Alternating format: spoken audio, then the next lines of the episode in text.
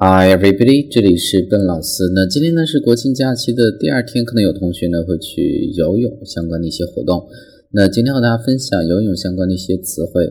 那么在开始今天的这样的一个节目之前呢，依然提醒大家，如果大家每天想获取不一样的英语学习的内容，欢迎去关注我们的微信公众平台，搜索英语口语每天学几个汉字，点击关注之后呢就可以。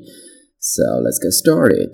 那么对于比如说像Ben老师这样的一个游泳很糟糕的人来讲呢，我们就会说 I'm a terrible swimmer， 或者呢 I'm a bad swimmer， 真的是非常糟糕的一个 swimmer， 就讲的是游泳非常烂。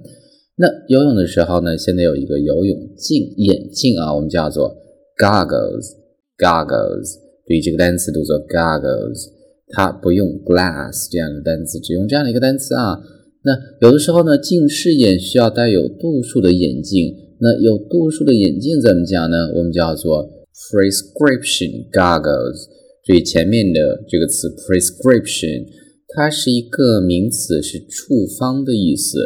处方的游泳镜就是有度数的游泳镜。那你去买的时候呢，在国外就得用这样的一个词组 prescription goggles。You got a prescription goggles？ 这么去问，那么就是说有没有度数的游泳镜这样的意思。那游泳镜有了，得有泳衣，我们叫做 swimsuit， 很简单啊 ，swimsuit。那再往下，刚开始很多人开始游泳的都是用的这种方式，狗刨式，英文叫做 dog paddle， 这是一个名词的词组，比如说。Can you do dog paddle? 你能狗刨式游泳吗？ Which means can you swim like a dog? 能不能像狗一样这样去游泳啊？那其他的一些方式，比如说仰泳呢，我们叫做 backstroke。 那下一个词组叫做 open water。